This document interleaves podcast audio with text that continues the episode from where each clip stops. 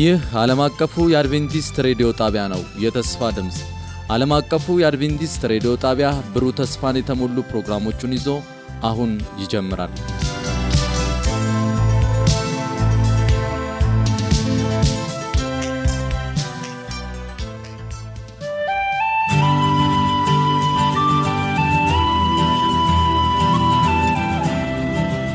እንደምን ሰነበታችሁ ውድ አድማጮቻችን። ይህ ዓለም አቀፉ የአድቬንቲስት ሬዲዮ የአማርኛ ቋንቋ ስርጭታችን ነው።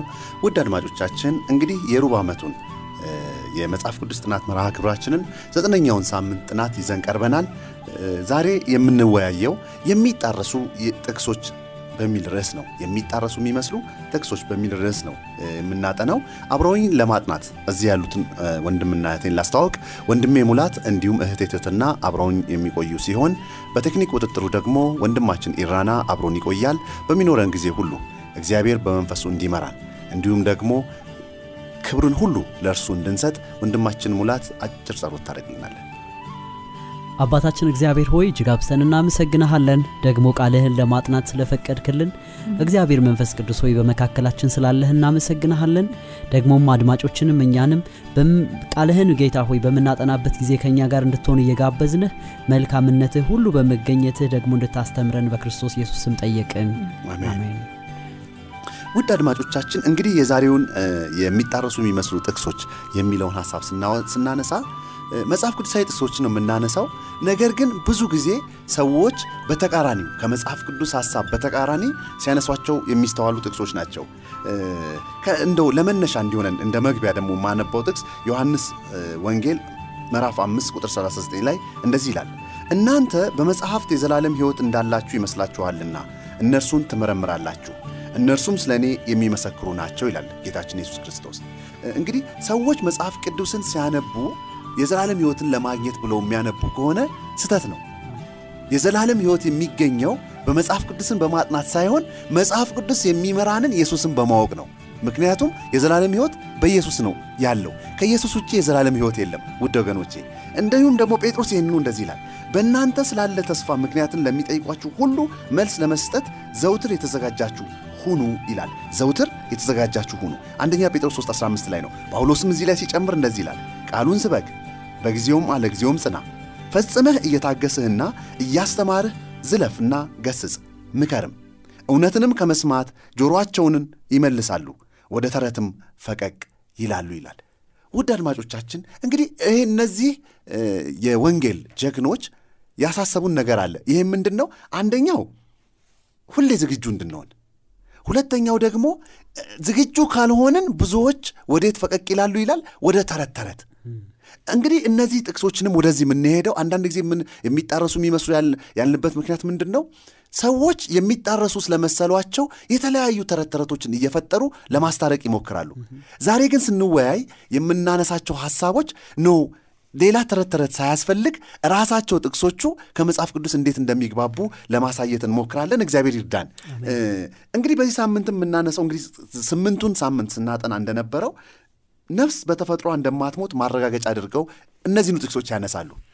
እነዚህ ጥቅሶች ግን እነዚህን አይደለም የሚያነሱት፣ ወይም ደግሞ ከመጽሐፍ ቅዱስ ጋር አይጣሉም።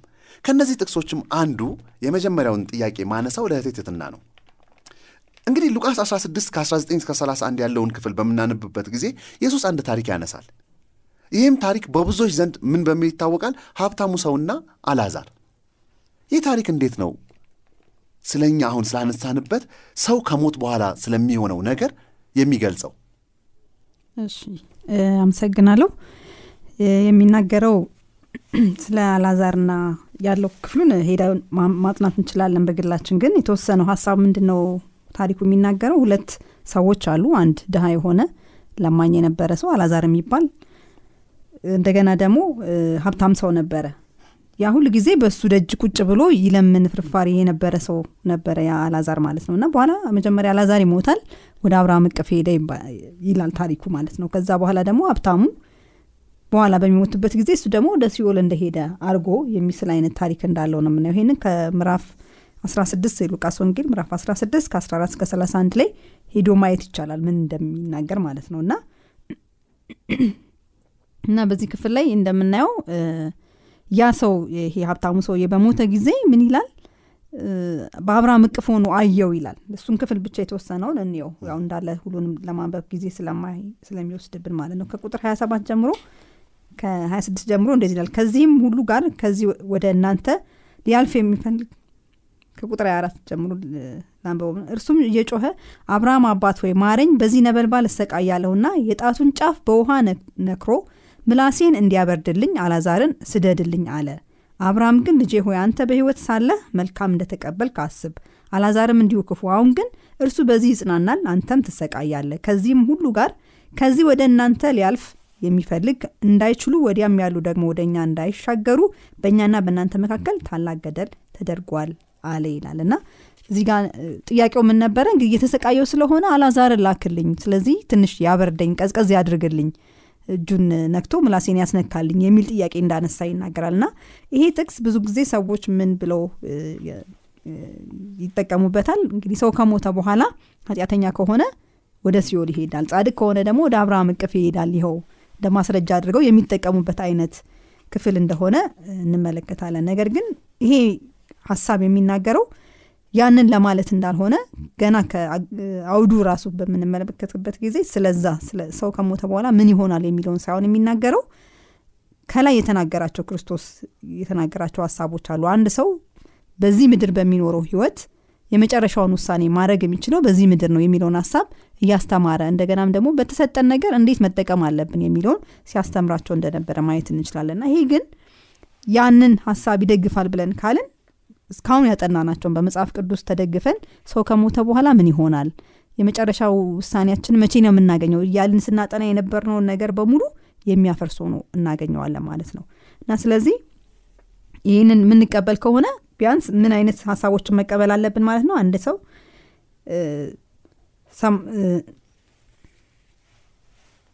አንድ ሰው በሚሞትበት ጊዜ አሁኑኑ ሰማይ ወይም ሲኦል ሊገባ ይችላል የሚለውን መቀበል ይኖርብናል ማለት ነው። እንደገና ከዛ ባሻገር በሚሞትበት ጊዜ ከአካሉ ውጪ ህያው ሊሆን የሚችል ሊያስተውል የሚችል አካል አለ ወይም ሰው የማይሞት ነገር አለው ብለን መቀበል አለብን ማለት ነው። እና እነዚህ ነገሮች ግን እስካሁን ካጠናናቸው ጋር ስናይ መጽሐፍ ቅዱሳዊ እንዳልሆኑ ማየት እንችላለን ማለት ነው። ነገር ግን ይሄ ምን ለመናገር ነው ይህንን ሀሳብ የተጠቀመው በምንልበት ጊዜ ቅድም ያነሳ ነው አንደኛ ሰው መወሰን የሚችለው መቼ ነው?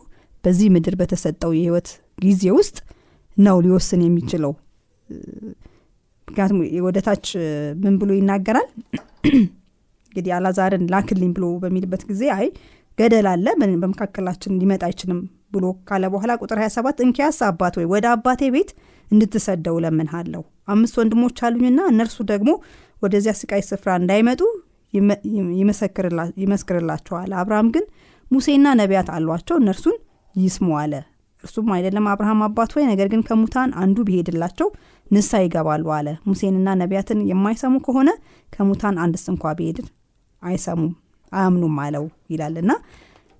ለመወሰን ያለን ጊዜ አሁን በዚህ ጊዜ ያለን መጽሐፍ ቅዱስን ተጠቅመን የምናጠናቸው እውነቶች እነሱ በዚህ ሰዓት እንድንወስን በቂ ጊዜ ያለን አሁን በህይወት እያለን እንደሆነ ይናገራል። ከዛ ባሻገር ደግሞ ከዚህ በፊት የነበሩን በዚህ ምድር ስንኖር በማህበራዊም ሆነ በኢኮኖሚ ያለን ደረጃዎች ለመጨረሻ ውሳኔያችን ለመጨረሻ መዳረሻችን ወሳኞች እንዳልሆኑ ከሀብታሙ ሰውዬ ማየት እንችላለን ማለት ነው የሚለውን ሀሳብ ለማስቀመጥ የተጠቀምንበት ነው። ከዛ ውጭ ግን መንፈስ የሚለው ሀሳብ እንግዲህ መንፈስ በመንፈስ ከሆነ ያው እንሆናለን ተብሎ ይሄ ትምህርት እያስተማረ ያለው መንፈስ ምን አይነት ሁኔታ ነው የሚኖረው የሚለውን በምናይበት ጊዜ ክርስቶስ ከዚህ በፊት በተነሳ ጊዜ ደቀ መዛሙርቱ ደንግጠው ምንድን ነው ምታት ያዩ መሰላቸው ወይም ሌላ አካል ያዩ መሰላቸው እና ደንግጠው ነበር ክርስቶስ ተነስቶ እነሱ ጋር በሄደ ጊዜ እና ምን ብሎ ተናገራቸው?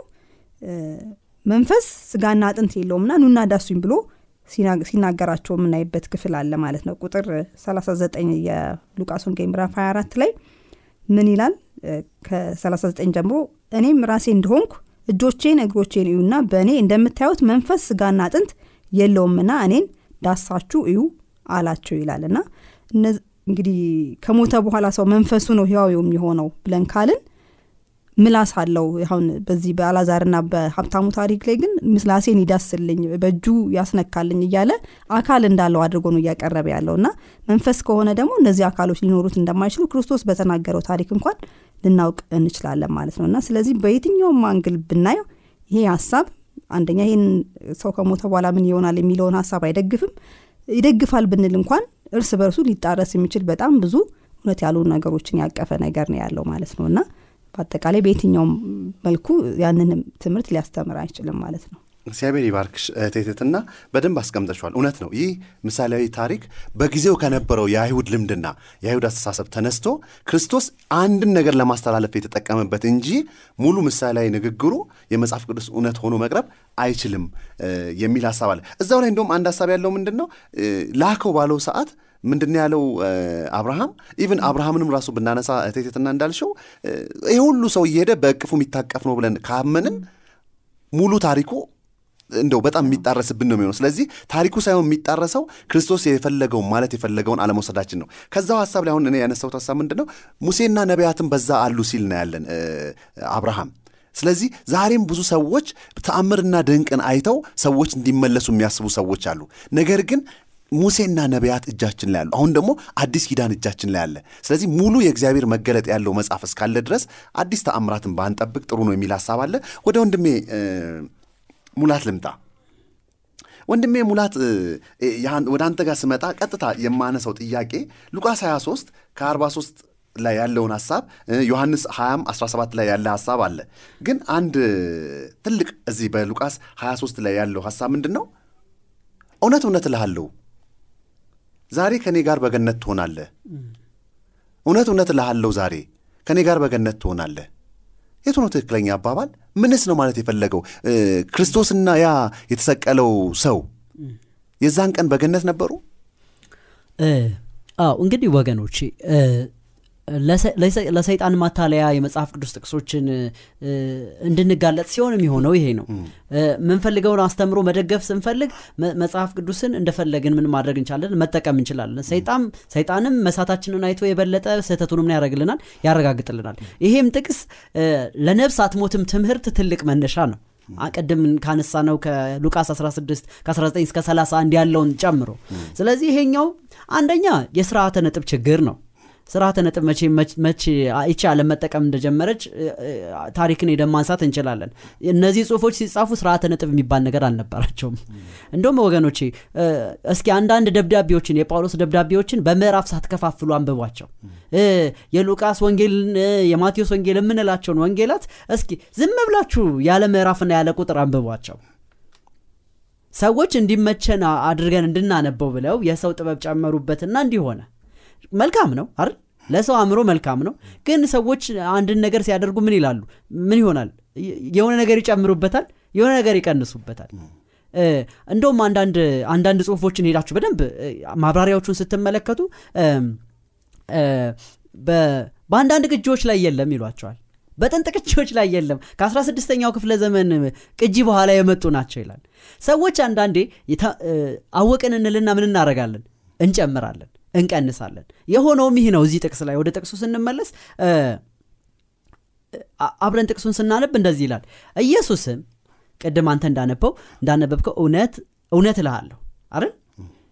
ዛሬ ከእኔ ጋር በገነት ትሆናለህ። የስርዓተ ነጥቡ ጉዳይ ነው። እውነት እልሃለሁ ብለን ነጠላ ሰረዝ ወይም ድርብ ሰረዝ ካረግንበት ጉዳዩ የሚከናወነው ከዚህ በኋላ ነው ይላል። ነገር ግን እውነት እልሃለሁ ዛሬ ብለን እውነትን የምነግርህ ዛሬ ነው መዳንህን የምነግርህ ዛሬ ነው። የሰውየውም ጥያቄ አይደል? የዛ ወንበዴ ጥያቄ ምንድን ነው ስትመጣ። እዛው 23 42 ላይ ደግሞም ኢየሱስ ሆይ በመንግስትህ በመጣህ ጊዜ አስበኝ አለው። ይህ ሰውዬ የክርስቶስ ኢየሱስን ስብከቶች የሰማ ሁሉ ይመስላል አይደል? በደንብ አይደል? ምክንያቱም ክርስቶስ ኢየሱስ በዛኛው መንግስት ምን እንደሚያደርግ እንደሚመጣ ያውቃል። ከመሞቴ በፊት በቃ ኃጢአቴን ይቅር ብለህ አጥበህ ስለ እኔ የምትሰቀለው ጌታ ምን አርገኝ በመንግስት በመጣህ ጊዜ አስበኝ። የክርስቶስ ኢየሱስን መልስ ይኸው ነው። እውነት እውነት እልሃለሁ ዛሬ እውነትን ዛሬ ያረጋግጥልሃለሁ ድነሃል። እኔ በምመጣ ጊዜ በገነት ከማን ጋር ትሆናለህ? በገነት ከማን ጋር ነው የምንሆነው? ከክርስቶስ ኢየሱስ ጋር። ለዛውም ለዘለዓለም። በገነት ደግሞ የምን ዛፍ አለ? የህይወት ዛፍ። አለ። አሁን ሞታሃል ልጄ። አዎ። አሁን አፈር ትሆናለህ እኔም እሞታለሁ። የክርስቶስ ኢየሱስን መሞት ደግሞ አንድ ጥቅስ ያረጋግጥልናል። ወገኖቼ የምንፈልገውን ነገር ብቻ ሳይሆን እንድናውቅ የሚፈለገውን ነገር ከመንፈስ ቅዱስ ለመማር ካልፈቀድን እንደዚህ አይነት እውነቶች ምን አያደርጉልንም አይገለጡልንም። መጽሐፍ ቅዱስን የምናነበው የእኛን የያዝናትን አንዲት እውቀት አንዲት የጥቅስ እውቀት ለማረጋገጥ ከሆነ የምናነበው ያኔ እንስታለን የእግዚአብሔር መንፈስ ግን እንዲያስተምረን ከሆነ ግን የምንጋብዘው ያስተምረናል። ዮሐንስ ወንጌል ምዕራፍ 20 ቁጥር 17 እንደዚህ ይላል ኢየሱስ ክርስቶስ መቃብር እንደወረደ ይሄ ጥቅስ ይነግረናል። ሲነሳ ምን ብሏል? 20 17 ኢየሱስም ለማርያም ነው የሚለው ገና ወደ አብ ስላላረግኩ ምን አታርጊኝ አትጊ ይልቁንስ ወደ ወንድሞቼ ሄደሽ ወደ አባቴና ወደ አባታችሁ ወደ አምላኬና ወደ አምላካችሁ አድርጋለሁ ብለሽ ንገሪያቸው። አሜን? በቃ። ክርስቶስ ኢየሱስ ሞትን የሞተው። ግማሽ ሞት አልሞተም። ሰዎችም ሲሞቱ ግማሽ ሞት አይሞቱም ስለዚህ እንደውም ክርስቶስ ኢየሱስ በራይ ራይ ምዕራፍ አንድ ላይ እኮ ሲጠቅሰን ምን ይላል? እኔ ሞቼ ነበር አይደል? አሁን ግን ህያው ነኝ። ስለዚህ ክርስቶስ ኢየሱስ አባቱ ባያስነሳው መንፈስ ቅዱስ ባያስነሳው ኖሮ ለዘላለም ነው የሚሞተው። እንጂ በነፍሱ እዛ እንደሚባለው እ፣ አካል የሌለው ማንነት ኖሮት በሰማይ አይሆንም ወይ እንደ ቅድም እንዳወራ ነው ደግሞ ታች አይወርድም። ሞተም ማለት ይከብድ ነበር። ይከብዳል። ትርኢት ነው እንጂ ያየ ነው ማለት ነው። ነገር ግን ክርስቶስ ኢየሱስ የዘላለም ሞትን ሞቷል። ከሙታንም ደግሞ በኩር ነው። እሱ ባይነሳ ጳውሎ- ጳውሎስ ይናገራል እስከ ዛሬ ምን አድርገናል? ሞተናል። እስከነ ኃጢአታችን ነን። የሚያስነሳንም የለም የሚለውን ነገር አስረግጦ ይነግረናል። ስለዚህ እስኪ ነጠላ ሰረዙን ወይም ድርብ ሰረዙን እየቀያየራችሁ ሞክሩት። ትርጉም ይሰጣል። ክርስቶስ ኢየሱስ ያን ሰው ይዞት ወዴት አልሄደም? ወደ ገነት አልሄደም። ነገር ግን ሞትን ምን አረገ? ሞተ። በሶስተኛውም ቀን ተነሳ። ተነሳ። ይሄን ይነግረናል ማለት ነው። አሜን። እግዚአብሔር ይባርክ ወንድሜ ሙላት። ዮሐንስ 14 ከአንድ እስከ ሶስትም እንደዚህ ይላል ውድ አድማጮቻችን። ልባችሁ አይታወክ በእግዚአብሔር እመኑ በእኔም ደግሞ እመኑ። በአባቴ ቤት ብዙ መኖሪያ አለ። እንዲህ ባይሆን ባልኋችሁ ነበር። ስፍራ አዘጋጅላችሁ ዘንድ እሄዳለሁና ሄጄም ስፍራ ባዘጋጅሁላችሁ እኔ ባለሁበት እንድትሆኑ ምናቸዋለሁ ተመልሼ እመጣለሁ። ለዚህም ለተሰቀለው ወንበዴ እንደዛ ሊለው በቻለ ነበር። ነገር ግን ዛሬ እልሃለሁ። በገነት ከኔ ጋር መቼ? እንደ ጥያቄው ሲመለስ ወይም ደግሞ አዘጋጅቶ ሲመለስ። ኢየሱስ ሁለት የተለያዩ ሀሳቦችን አይናገርም ግልጽ ነው። ስለዚህ የሚጣረሱ የሚመስሉ ያልናቸውን ቅድሞች እንግዲህ እስቲ የበለጠ ደግሞ እያነሳ እንሂድ። እህቴ ትትና ጋር ልምጣ። በፊልጵስዩስ 1 21 እስከ 24 ባለው ክፍል ላይ ጳውሎስ እንደዚሁ አንድ የሚጣረስ የሚመስል ሀሳብ ነገር አለው። እንደዚህ ይላል። ከክርስቶስ ጋር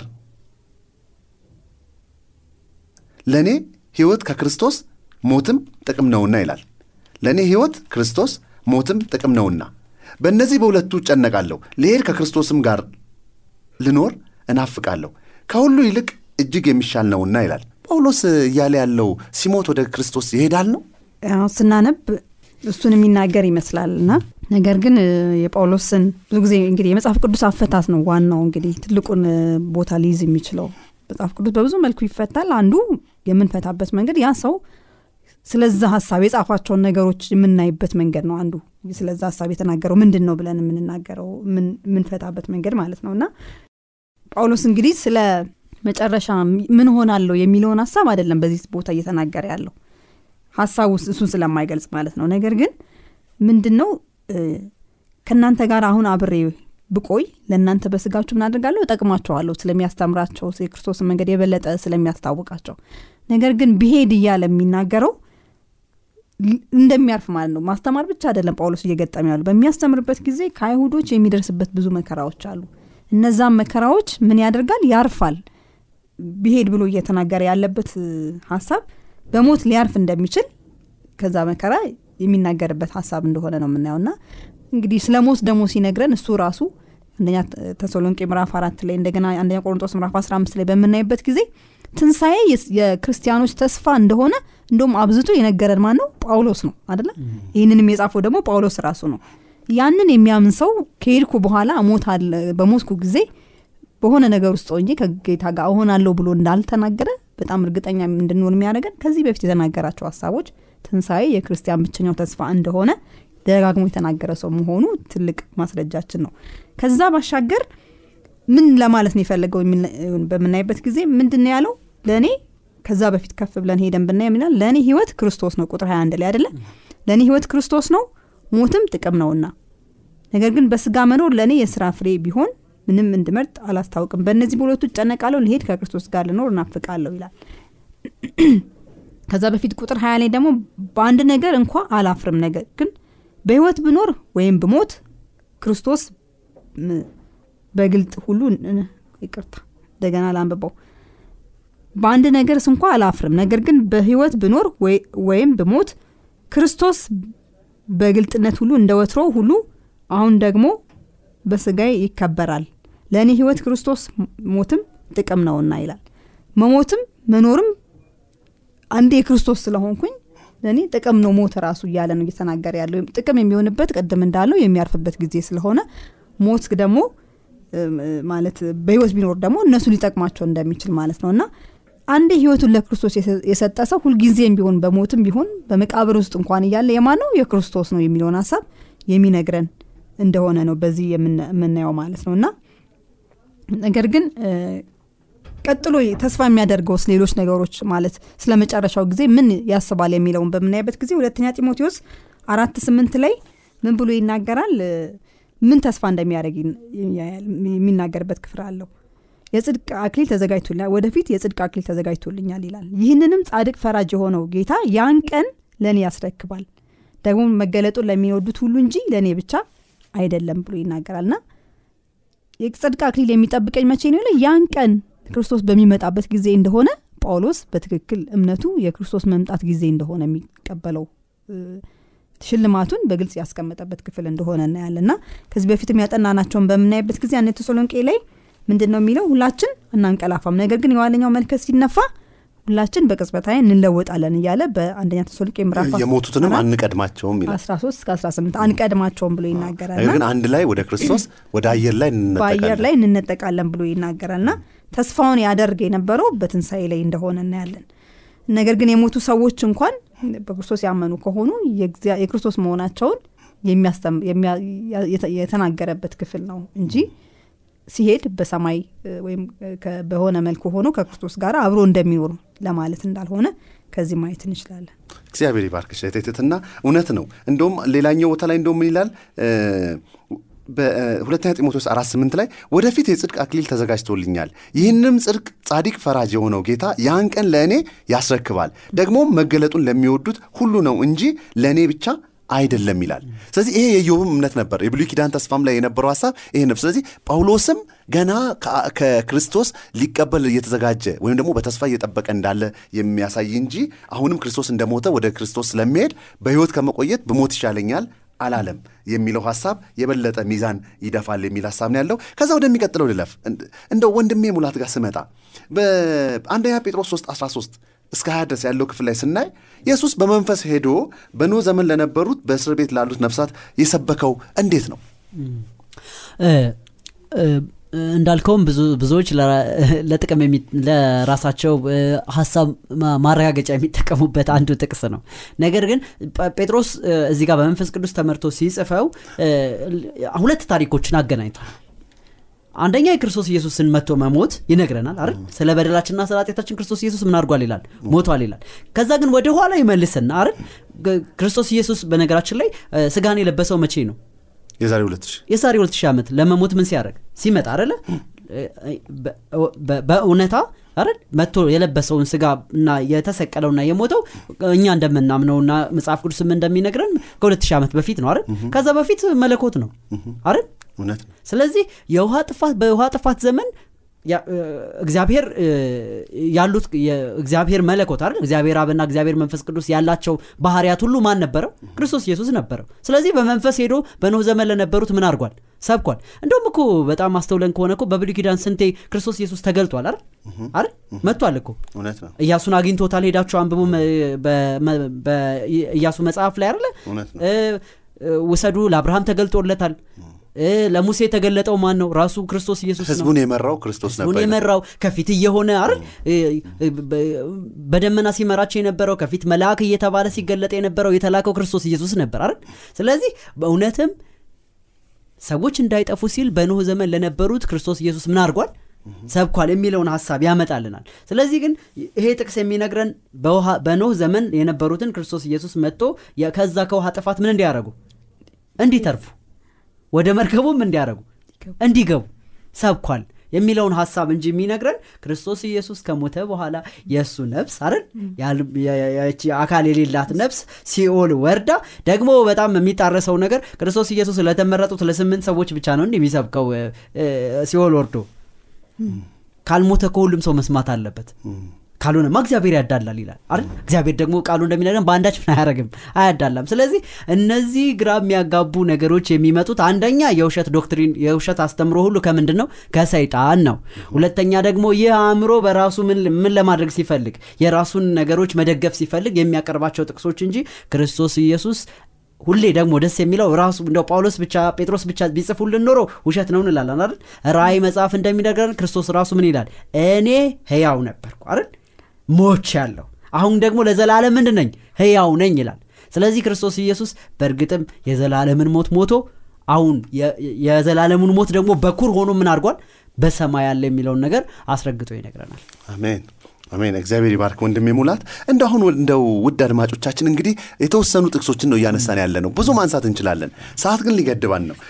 እንደው ለእህቴ ስመጣ እህቴ እንደ እውነት እንናገር ከተባለ እንግዲህ እስካሁን ያነሳናቸው ሀሳቦች የማይጠረሱ እንደሆኑ ነው ያረጋገጥ ነው እንደ አንድ የመጨረሻ ሀሳብ ላንሳ። ዮሐንስ ራእይ 6 ከ9 ከ11 ያለው ሀሳብ ላይ የሙታን ሰማዕታት ነፍሶች በመሰዊያው ስር ሆነው እየጮሁ ያሉት እንዴት ነው? ሀሳቡ እንግዲህ የሚነግረው ያው የራይ መጽሐፍ የራይ መጽሐፍ ያው ብዙ ጊዜ ብዙ ምሳሌያዊ ነገሮችን የያዘ መጽሐፍ እንደሆነ እናውቃለን። በተለይ ደግሞ የመጨረሻ ዘመን ላይ ምን ይሆናሉ የሚሉትን ነገሮች አካቶልን በትንቢት መልክ ያስቀመጠልን መጽሐፍ እንደሆነ እናምናለን። እና በዚህ ውስጥ አብዛኛው የተካተቱት ነገሮች ምሳሌያዊ ነገሮች ናቸው። አሁን በዚህ ክፍልም የምናየው ሀሳብ በራይ ምዕራፍ 6 ከ9 እስከ 11 ነው ሀሳቡ ተጠቅሶ የምናገኘው። ምን ይላል? ለእያንዳንዳቸውም ነጭ ልብስ ተሰጣቸው። እንደ እነርሱም ደግሞ ይገደሉ ዘንድ ያላቸው የባሪያዎቻቸው ባልንጀሮቻቸው ቁጥር እስኪፈጸም ድረስ ጥቂት ጊዜ እንዲያርፉ ተባለላቸው ይላል። እና የተከሰቱት ቁጥር ዘጠኝ ላይ አምስተኛው ማህተም በተፈታ ጊዜ እነዚህ ከመሰዊያው ስር የሚጮሁ ነፍሳት አሉ የሚል ሀሳብ ነው የሚናገረው። እና እነዚህ ሰዎች ግን እስከዛ ጥቂት ጊዜ ይረፉ ተብሎ እንደተነገረ ደግሞ በዛው ቀጥሎ ሲናገር እናያለን። እና እንግዲህ በሰማይ ናቸው በሰማይ ያሉት ቅዱሳን ናቸው እነዚህ ሰዎች ብለን ካልን ብዙ ሀሳቦቹ ቅድም እንዳልነሳናቸው ጥቅሶች ሁሉ የሚጣረሱ ከመጽሐፍ ቅዱስ ሀሳብ ጋር ይጣረሳሉ። ምክንያቱም ሰማይ ከሆነ ያሉት ሰማይ ውስጥ እን- እንዲበቀልላቸው እግዚአብሔርን የሚጠይቁ ከሆነ አላረፉም ማለት ነው እነዚህ ሰዎች። ጥቂት ጊዜ የረፉም ራሱ ተብሎ እንደገና ሊነገራቸውም አይገባም ነበር በሰማይ ከነበሩ ያሉት ማለት ነው። እና ነገር ግን በኋላ ሀሳቡ የሚነግረን ክርስቶስ ራሱ ከተናገረው ጋር በመጨረሻው አዲስ ሰማይና አዲስ ምድር እንፈጥራለሁ። በዛም ከእንግዲህ በኋላ ምን አይኖርም ይላል? እንባ አይኖርም ለቅሶ አይኖርም ብሎ ይናገራል እነዚህ ሰዎች በውስጣቸው ደስታ ሳይኖር በሰማይ ከሆነ ይህንን ጥያቄ እያነሱ ያሉት አላረፉም ማለት ነው። ያንን የክርስቶስን ያዘጋጀውን ረፍት እየተቀበሉ አይደለም ማለት ነው። ስለዚህ ሰማይ እንዳልሆነ ስለ ሰማይ እየተናገረ እንዳልሆነ በዚህ ክፍል ላይ ማየት እንችላለን። ከዚህ እንዳለ መጽሐፍ ቅዱስ ከነገረን ሰማይ ምን ይመስላል ከሚለው ሀሳብ ተነስተን ማለት ነው